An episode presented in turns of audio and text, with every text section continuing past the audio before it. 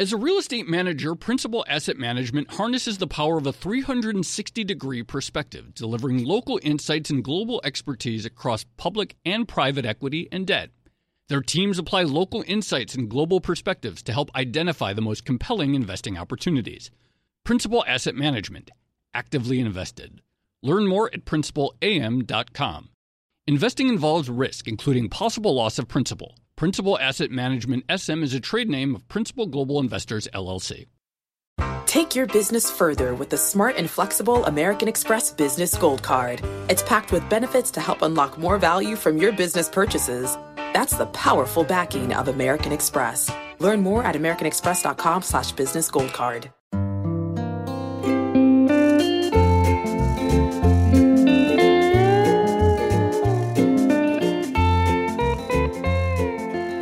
Hello and welcome to another episode of the Odd Lots podcast. I'm Joe Weisenthal. And I'm Tracy Alloway. Uh, Tracy, I have a uh, an apology. I think I have to make to you. Ooh, oh, this is exciting. okay, go on. Well, you know how like I sometimes accuse you of being um, secretly a gold bug and stuff like that, and sometimes I like troll you nicely about your dad being a gold bug and stuff like that, and being super into hoarding physical gold and jewels and gems and stuff like that. I'm not sure it's trolling if it's true in the case of my dad. He definitely is True. a gold bug. Uh, but what do you what what exactly are you apologizing for? No, I've also accused you of like secretly being that, even if you won't admit it. I'm Like really not. Look, I'm not a gold bug, but I'm not going to turn down when people give me gold as a present. Okay.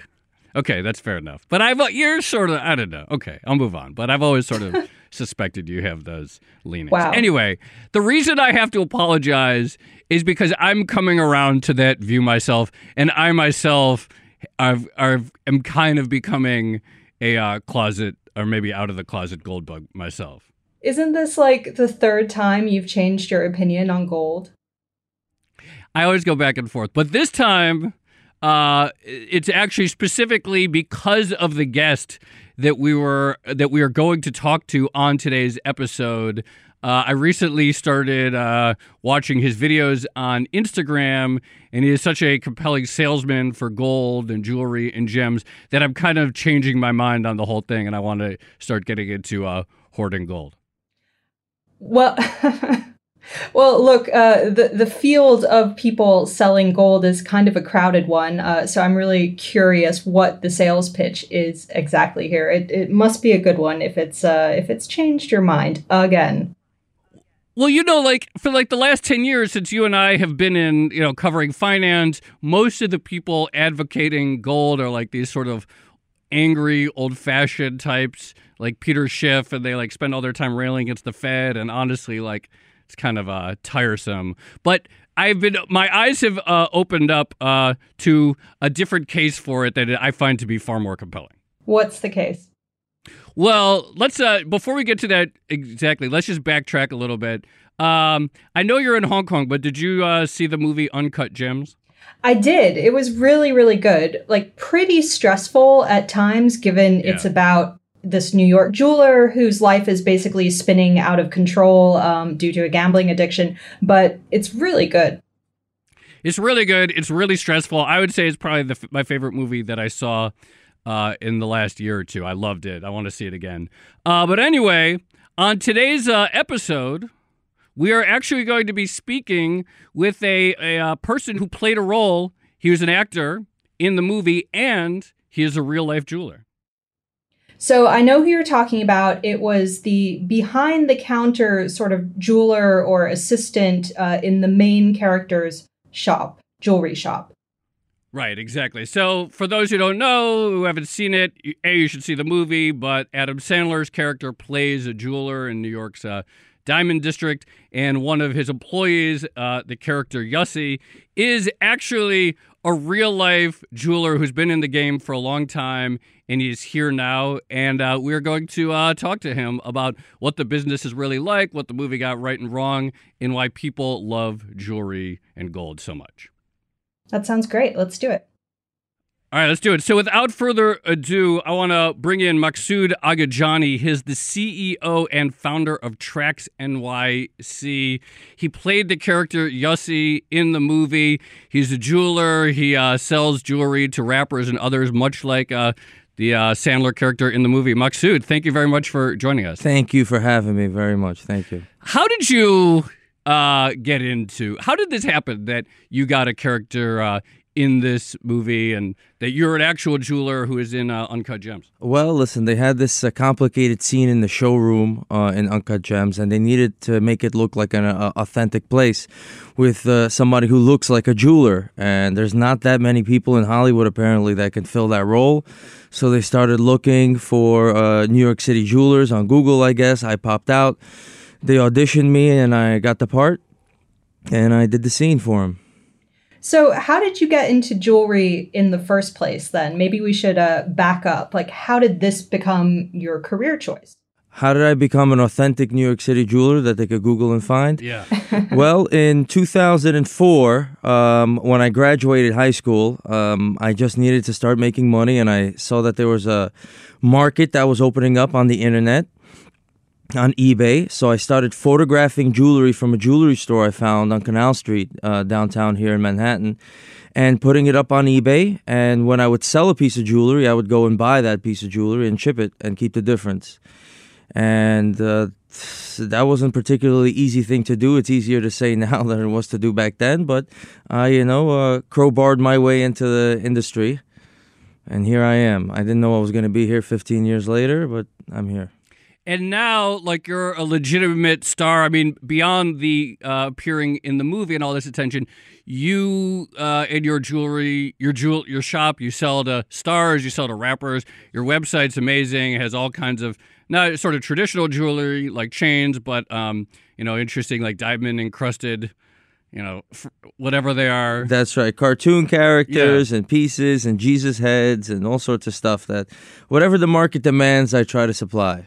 How did you get into that aspect? So, how did you go from essentially flipping cheap jewelry that you found on Canal Street on eBay into creating your own pieces and finding a high end market? If you want to increase your profit margin, you're going to have to learn how to manufacture rather than buying from wholesalers. So little by little, I learned how to manufacture, cast the gold, set the diamonds, get the diamonds from the diamond dealer for the right price, and uh, you know, and make a couple of honest dollars, as they say. So I have so many questions that I want to ask you, but I want to get to the buy case for gold or for gold jewelry because, like, I certainly have never thought of buying a gold chain as necessarily an investment, but certainly on your videos and on your website, you talk a lot about the investment case for gold. Why did you decide to take that approach? I'll tell you exactly why. Well, uh, right now I'm wearing a chain that I bought in 2007 that was around when gold was around $700 an ounce or so. Okay, right now it's about uh, close to $1,600 an ounce. Okay, so if I scrap that chain, uh, the, the, very same chain I'm wearing now, I'm to get more than what I paid for it back then by a significant degree, almost double and you know for wearing a chain that's pretty uh, it's pretty good uh, a return on investment you know? So it, it, you just can't lose by buying that type of product. And when i i convince my customers or I explain to my customers that if you're going to buy something a luxury item you know there's a lot of options out there. You could buy a gucci belt you could buy this you could buy high-end fashion high-end brands. Not a single one of those is going to give you a return on investment in 10 years. So it's really a no-brainer gold could go down over the next 10 years and it has at times. Uh, it sure it certainly has and everything could go down but uh, from the experiences and from uh, from everything i've seen i don't think it's going to go down under a thousand dollars an ounce in in in my lifetime. I don't i don't think it's going to happen. So one thing in your videos which i was really drawn by is you do seem to combine both the sort of luxury goods pitch and you also talk about the fundamentals of gold. The first video I saw, I think, was you had a chart of gold and you were looking at it right around the time that there was the strike that took out uh, Soleimani. That's right. In Iran and pitching jewelry as an investment around world events, talk about what drives them. Is that a unique thing that you came up with? Like, are other people in the uh, Diamond District in your business making uh, making the pitch that way? No, they're not making the pitch that way, and it's unique. And if you want to make any money or stand out in any way, and you don't have anything unique, it's never going to happen. You're going to have to come up, especially in the social media podcast world that we're in now. You're going to have to come up with some information that people find useful, right? So essentially, what I, I try to do is I try to put on a show, and the commercial break is my own merchandise. That's just pretty much what it is. Other people sell T-shirts with their podcast. I sell jewelry and kind of sell a podcast with the jewelry, but the jewelry is sold on the podcast. Whatever works at this point. We should sell T-shirts, Joe. Yeah, or we should sell jewelry. No, or jewelry. uh... yeah. So, Maksud, one thing I wanted to ask is, uh, and this might be difficult to answer, but what percentage of your customers would you say are are drawn to the investment thesis? Uh, that you're sort of, or the investment pitch that you're putting out there versus people who just want to buy nice jewelry? Well, you know, to be quite honest, I'm awakening them to that concept because they never uh, considered it as investment pieces. But some of the people in hard times, they get a they get their money back on some pieces that they buy, and it's common knowledge that you're going to get back more on a gold chain than on a diamond chain in in certain circumstances. And they were always curious about that information. Uh, the people that had life experience, right? The young kids that just want to get iced out and throw away all their money, they might not really care about that. But people are already in their 30s or in their 40s and they've been buying jewelry for a long time. They want to get what they pay for and they're looking for that information. And nobody was filling that void, so I, I, I filled it in. And uh, along with those people that uh, were looking for that information, I'm awakening a lot of other people to the fact that, uh, you know, um, there's a price and then there's value. And, uh, you know, that that's a new concept for them. So you talked about how you started essentially moving up the food chain, so to speak, by uh, contacting and getting relationships with diamond wholesalers and making your own jewelry. And one of the things that struck me in the movie Uncut Gems was uh, the main character.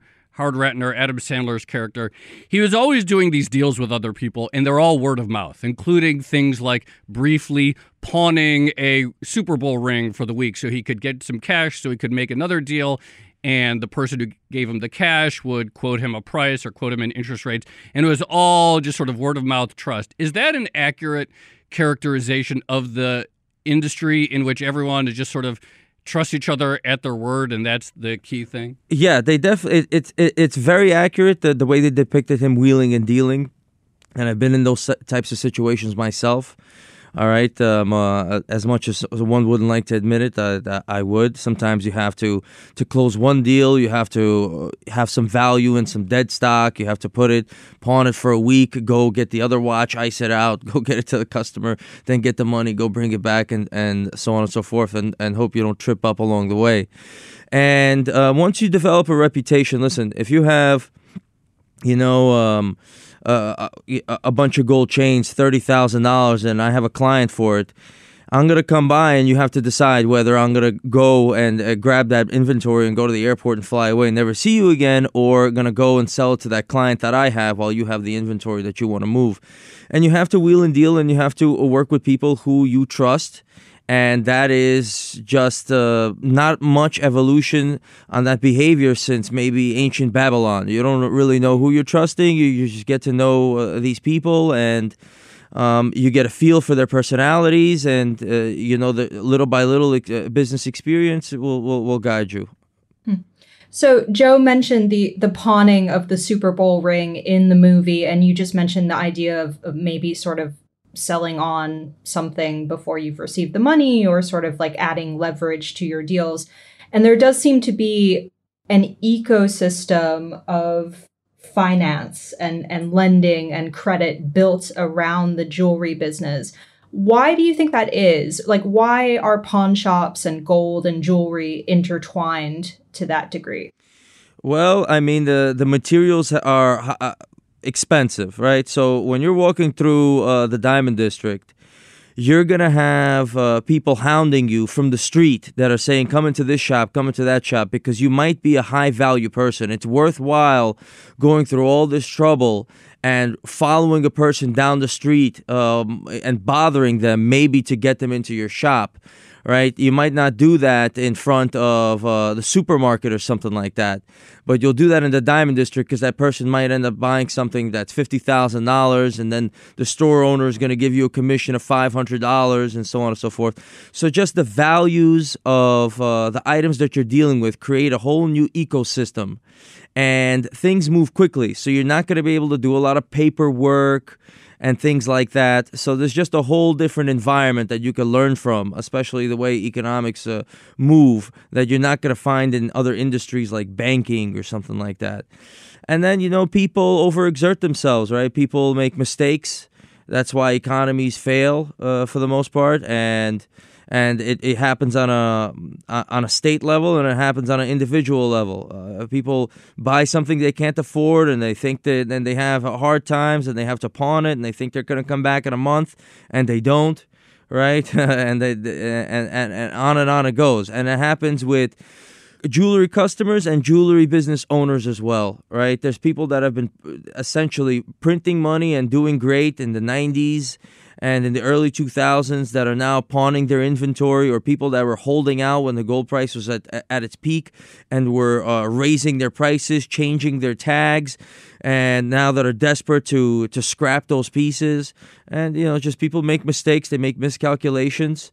And with the, the products like gold, which has its own dynamics, diamonds, which have a completely different dynamic, and some of them are combined, you know, it just gets crazy.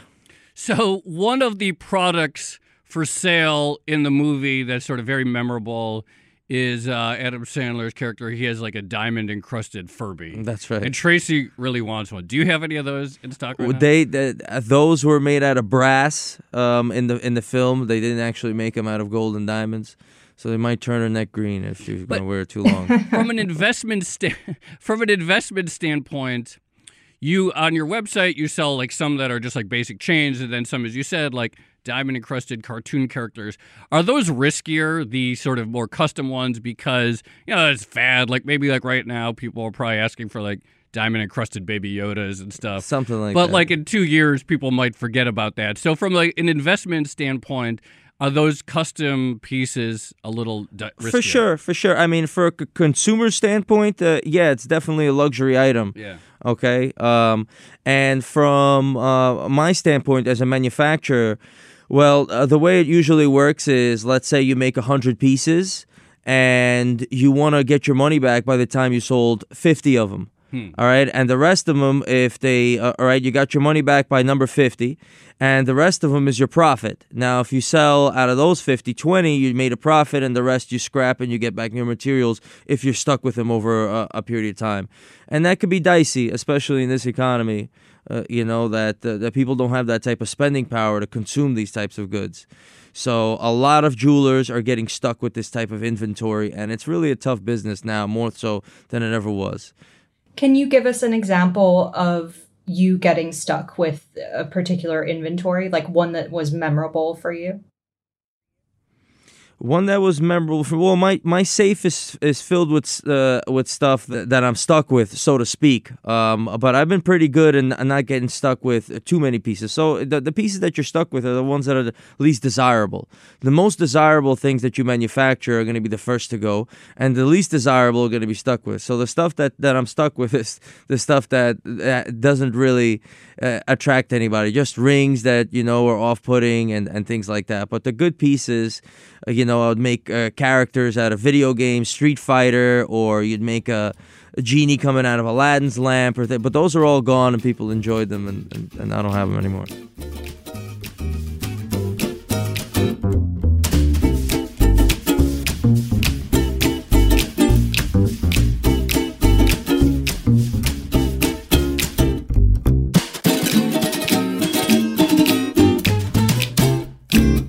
As a leading real estate manager, Principal Asset Management harnesses the power of a 360 degree perspective, delivering local insights and global expertise across public and private equity and debt. Our experienced teams are uniquely positioned to uncover compelling opportunities in today's market, giving our clients an exclusive advantage. Principal Asset Management actively invested. Learn more at principalam.com. Investing involves risk, including possible loss of principal. Principal Asset Management SM is a trade name of Principal Global Investors, LLC. So if I came in tomorrow and I said, you know, I, I want to get a gift for Tracy, I want to get her that uh, diamond encrusted Furby, what Yes, would you do it. require? What would be the process? I will, maybe. What would be the process? what would you expect of me? Do I have to like put money down? Like, what? Is, how would? The, how's the process? I'll explain exactly what the process is. So, if you want to custom manufacture anything, you're going to have to put a deposit right down to so we could start making the model of what it's going to look like on a computer in 3D. Once that's done, all right, so you put a $1,000 down. Let's say you have a $10,000 budget on whatever you're manufacturing. Whether it's a, it could be a custom engagement ring or a Furby piece or a Zodiac, whatever. So you put a thousand bucks down. We show you what it's going to look like. We do all the calculations, how much it's going to weigh, how many carats it's going to be, and then you have to put a production deposit down, which is going to be around another five thousand, four thousand, and then we finish it. You see it, and you finish paying for it. You wear it. Tracy's happy. You're happy. I'm happy. Bloomberg's happy. I'm not sure Bloomberg's if, if all of us, if I, I'll see what happens if I try to expense that. But if all of us are going to be happy, I think we have to do it, Tracy. I don't think so. Make it gold heavy, and you'll be good. I will be the happiest of all. So yes, we should do this. Um, so you mentioned 3D printing just then, and uh, in watching some of your videos, that definitely comes up a lot. How important was 3D printing, or how much of a revolution was it for the jewelry making industry? Like, how did people make these custom pendants, whether it's Furbies or Baby Yodas or Jesus heads or whatever. How did they do that before? And did it become more popular once 3D printing came into being? Well, um, they were doing it by hand. So they take a piece of wax and carve it out by hand. And the waxes that they would make were far more primitive than what you could make on a computer now. And you know the complicated things like back, uh, uh, you know, however, 100 years ago or so, uh, like a Fabergé egg, that was stuff that was done by hand, and that was extremely difficult to do. You'd have to get an incredible craftsman to do that. Now you could make that type of stuff to even higher quality and, and, and higher detail on a computer. So you know, it's it's it's a world away, and what you could manufacture, the jewelers have really not tapped into it just yet to the to the capacity that it that that it could be, because your capabilities are limited by your imagination with this machine that prints out whatever it is you came up with. So yeah, I definitely recommend people should check out your Instagram and check out the 3D printing videos because they're really cool. Are you rare? Like if you were to go to other shops in the uh, Diamond District, is that still something that most of them haven't gotten into? They don't have. Well, you have to manufacture uh, to a high degree to own a 3D printer. The 3D printer I just bought, and I just bought it uh, a couple of months ago, was about sixty thousand dollars. Okay, and we did some research, and we we got a pretty good one, and so on and so forth. We you got to learn how to use it first and foremost. It's not like the printer you have at home. There's some maintenance there, and the materials you got to buy, and so so I had a, a girl that knew knew how to do it, so we were able to make that leap. And that's pretty forward thinking. The average jeweler's not going to have that. The manufacturer might have it, but it's still new technology. So, you know, uh, grandpa's not going to be able to tune into it th- th- that quickly. And I'm a more, a little bit, I guess, of, uh, as far as jewelers are concerned on the younger side. So I'm trying to uh, use any advantage I could get. And that's definitely a big one. This feeds into something else that I always wondered about. But if I buy a piece of jewelry, what percentage of it, on average, I guess, is going to be the actual labor cost versus the input cost of the materials like gold and, and diamonds? Well, that depends who you're buying it from. All right, if you're buying it um, from Tiffany and Co., let's say for example, Tiff, uh, gold, uh, silver is about two dollars a gram. So don't do much more math than that when you're going in there. I I don't want to, you know, disparage the entire industry, but uh, when you're going to buy a shirt or when you're going to buy something, if you think about the, the, the cost of the material versus what you're paying for it, it's not fair to apply that to the jewelry business too much and i'm and the only one to blame for that because i started uh, making that application for people you know what the value is but there's a there's a significant difference, and especially for the most part, you're paying for branding. Okay, you're going to Cartier and you're buying a gold bracelet and diamond bracelet, but you're paying more for the name Cartier. You're paying more for the name Tiffany and Co. That's why there is a diamond district here because once people realize, okay, I bought this one carat uh, platinum ring for Tiffany for twenty thousand, but the materials to manufacture that ring cost seven thousand or eight thousand dollars in the diamond district, and the, the materials are really four thousand. I mean, you you you do the math, and it creates a demand for the diamond district uh, for these bigger brands. And but you know, then you also increase your risk when you're making that type of purchase. Tiffany and Co is going to get you exactly what you pay for. You want to save ten thousand dollars, you might, or you might get uh, you know uh, some sort of a disappointment or this or that, and there you are. So Welcome to reality. Other than say buying from you, because I'm sure you'd recommend yourself as the most reputable and honest sure. uh, jewelry dealer for for just sort of an average person, what would be some things like sort of like buying tips that they should know so that they don't get uh, hoodwinked when they're buying a piece of jewelry somewhere in the diamond district? Sure. Well, listen, you want to read the reviews, okay? So we're celebrity shop, but it doesn't matter what I say because the average person does what celebrities do. okay, they're not sitting here uh, using information to, to make complicated decisions and things like that. That's what I've realized, okay? And that's why I have such a hard time, you know, uh, marketing the business to a certain extent because the average person doesn't care about information or value or anything like that. They're all celebrities are buying here. I'm buying here too. I'm a celebrity now. That's the way they're thinking. That's the end of it. But for the person that is uh, interested in that, you just got to do your research, read your reviews, look up the price. Google is an extraordinary tool. You know, you can figure out the the distance from here to Mars or or anything you could imagine. So if you really want to research the, the price of something, you just put price of one carat or price of this and price of that and do simple math like I did when I was 21 years old, you know, or whatever it is to figure out how to get the ball rolling. And that's just a general rule for anything. Maksud, you mentioned that the dynamics are different for gold versus diamonds, and uh, the movie Uncut Gems. I, I don't think I'm giving anything away, but it revolves around this massive black opal um, that's uncut. Can you explain like the differences in how those different markets actually work? Like, what is the difference between how gold functions versus how an uncut gem or a diamond functions? Sure. Well, first and foremost, doesn't matter if you're buying a gram of gold or 10 kilograms of gold. It's the same price per gram. All right. So the price doesn't diminish with how much you buy. But with diamonds, that greatly affects it, right? If you're buying a thousand carats of diamonds or one carat, you're paying two completely different prices per carat.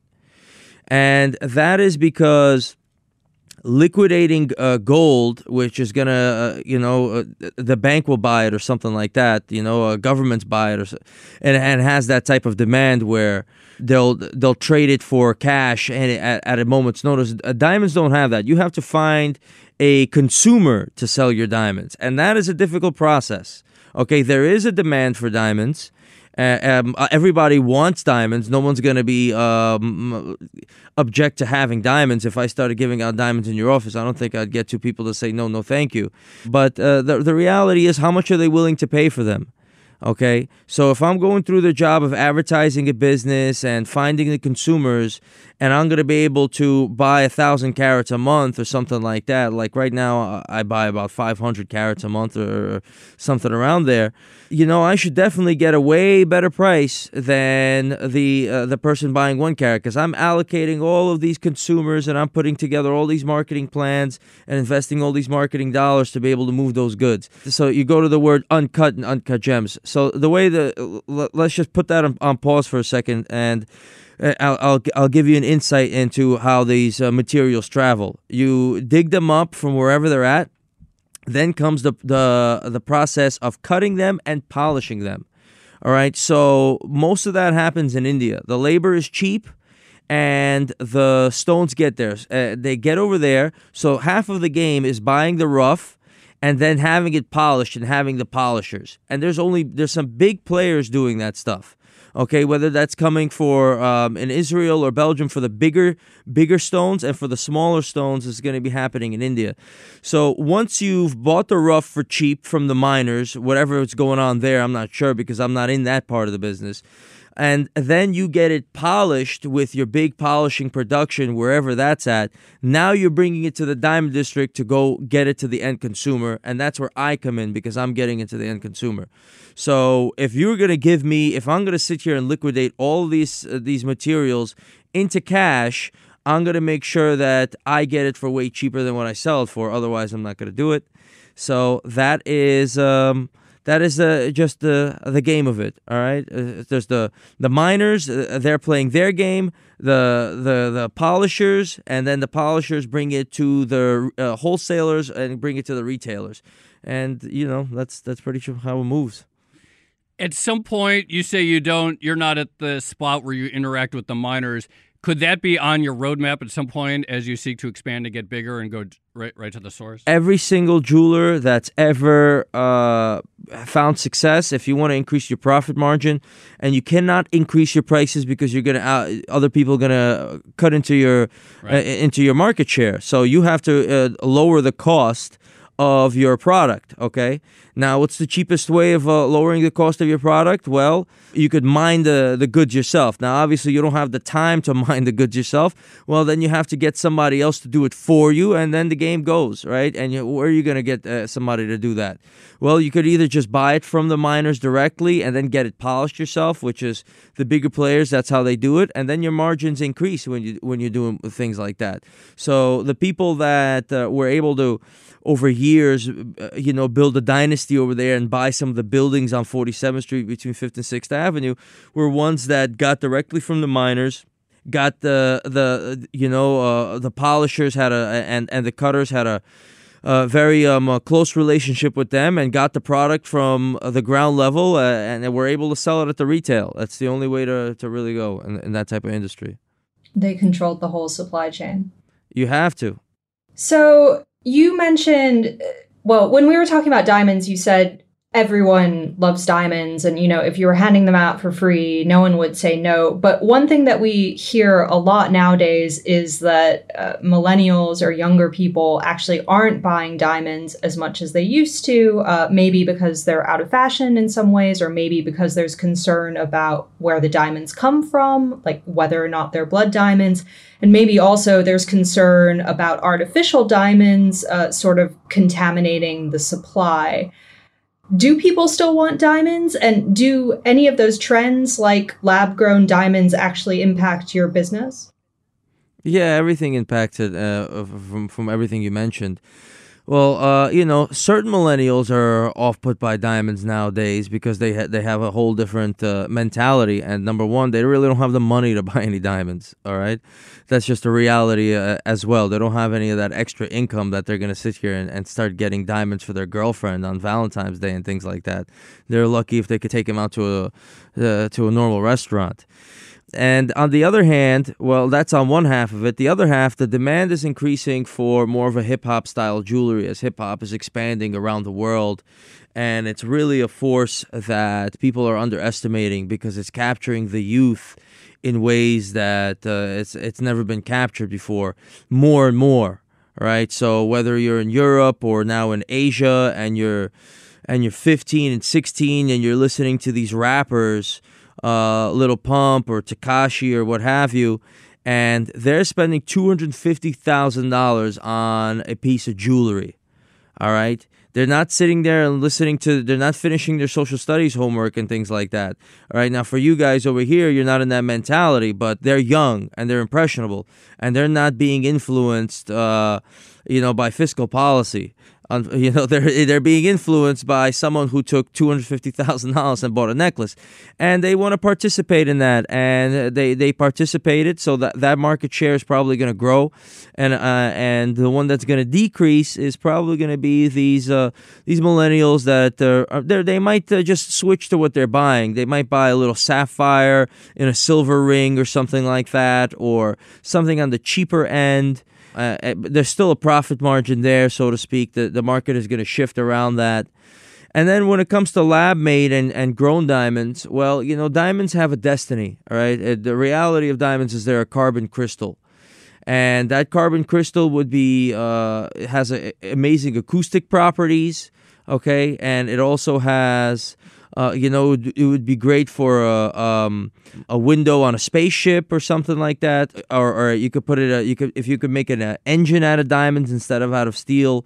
It'd probably last to you know a couple of million miles or maybe indefinitely. So it has a a, um, a destiny that's not just for you know aesthetic appeal or, or, or, something like that. So it's and it's going to end up there. I don't know how long it's going to be but i think that diamonds are going to be manufactured more and more and then once it has some industrial purpose i don't know what's going to happen but it's going to be interesting. Well, I, this gets to something that I really wanted to ask you, and I think it's sort of one of the big things that's been on my mind since watching the movie, which is just sort of the obsession with diamonds and gems. And the movie opens up with one of the miners uh, in Africa getting injured. We see the extreme lengths that the people in the diamond district go to like get their hands on uh, gems. We see the impact that the gem in the movie had on Kevin Garnett, the basketball player, inspiring him uh, in the movie to uh, win the NBA Finals and so forth.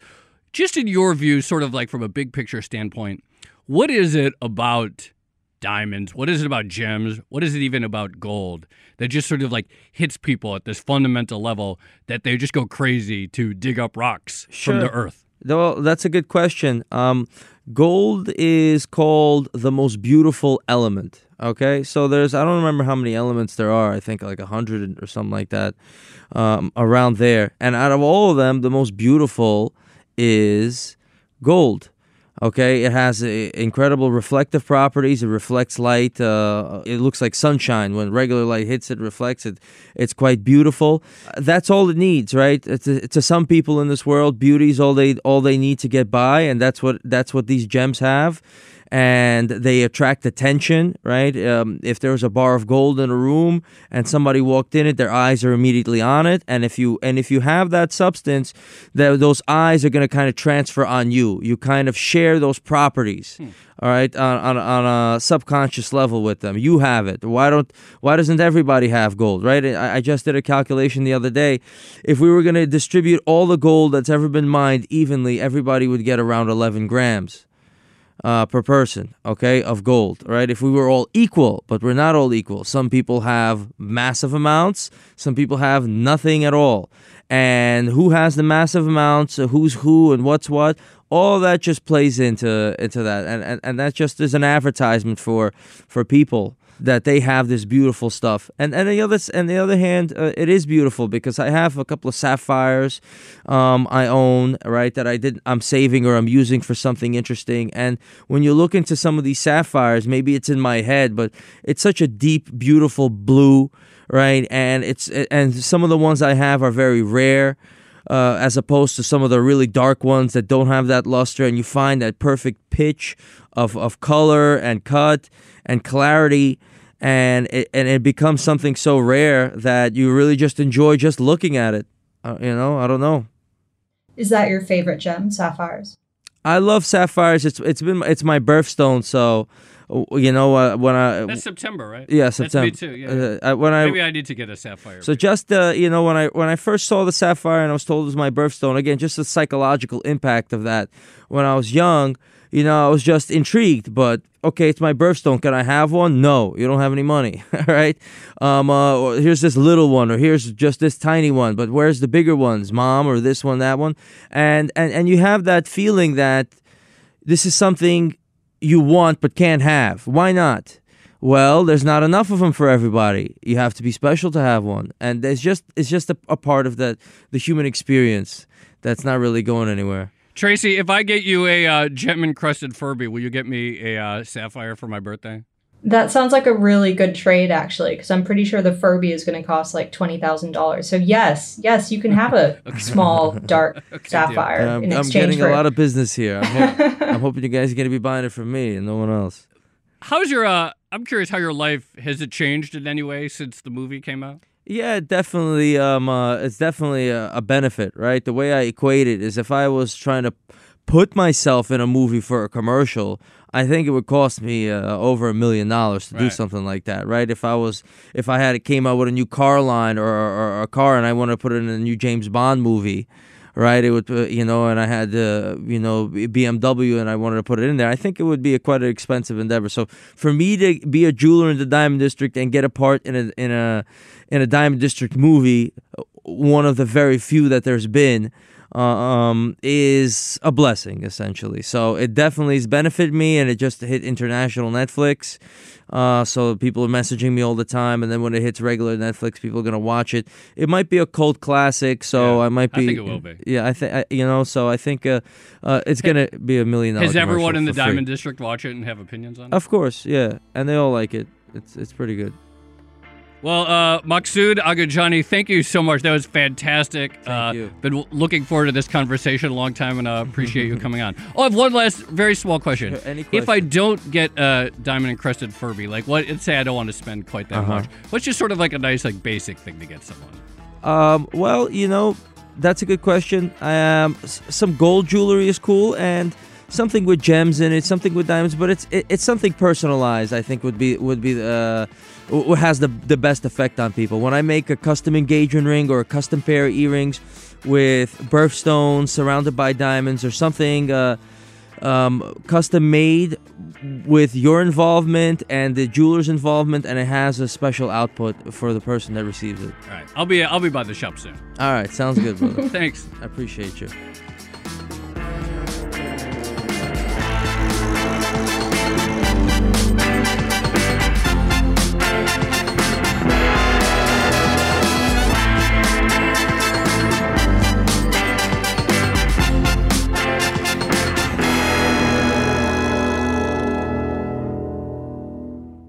Joe, just in case you were wondering, in addition to a diamond encrusted Furby, I would also take a gold plated outline of the VIX curve. You can have that made. Ooh. okay.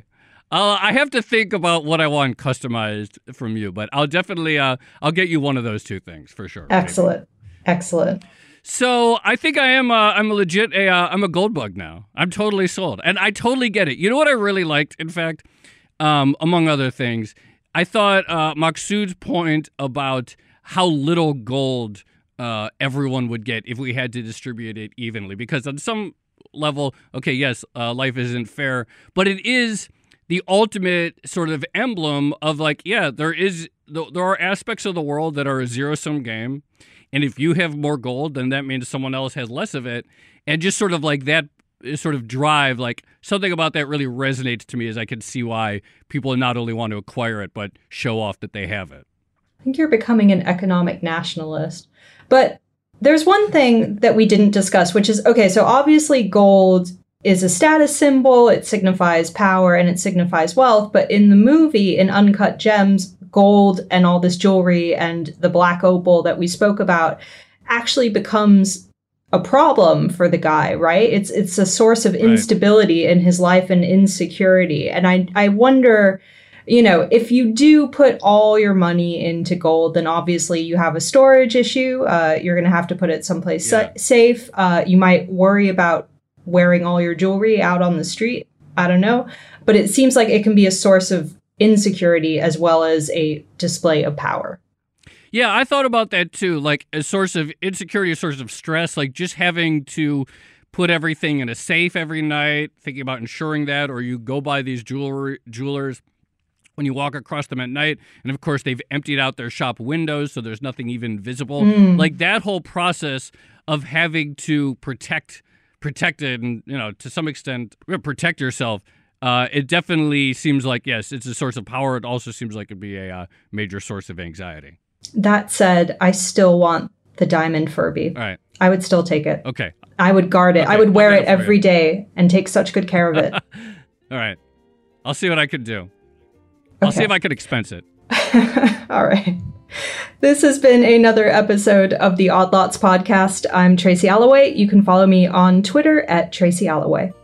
And I'm Joe Weisenthal. You can follow me on Twitter at the Stalwart, and you should definitely follow our guest on Instagram. is uh his it's really amazing to watch. He's tracks NYC. Name is Maksud Agadjani.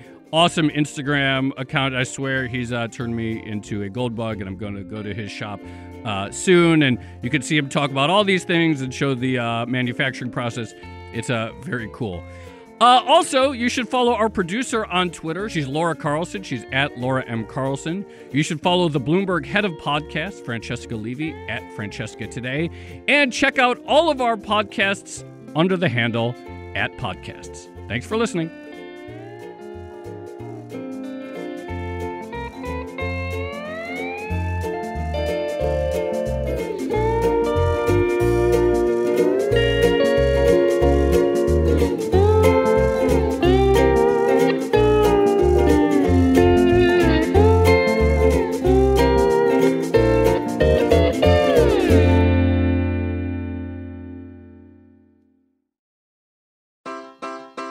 Business further with the smart and flexible American Express Business Gold Card.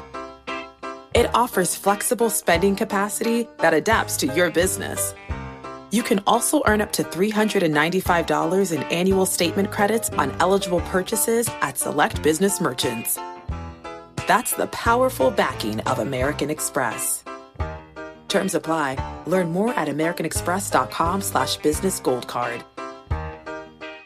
Hey there, it's Joe Weisenthal. And Tracy Alloway. And we are the co hosts of the Odd Lots podcast. And we want to tell you about a new podcast here at Bloomberg we're really excited about Money Stuff, the podcast. That's right. Friend of the pod, Matt Levine, is teaming up with our other friend and Bloomberg TV host, Katie Greifeld, to bring the Money Stuff newsletter to life.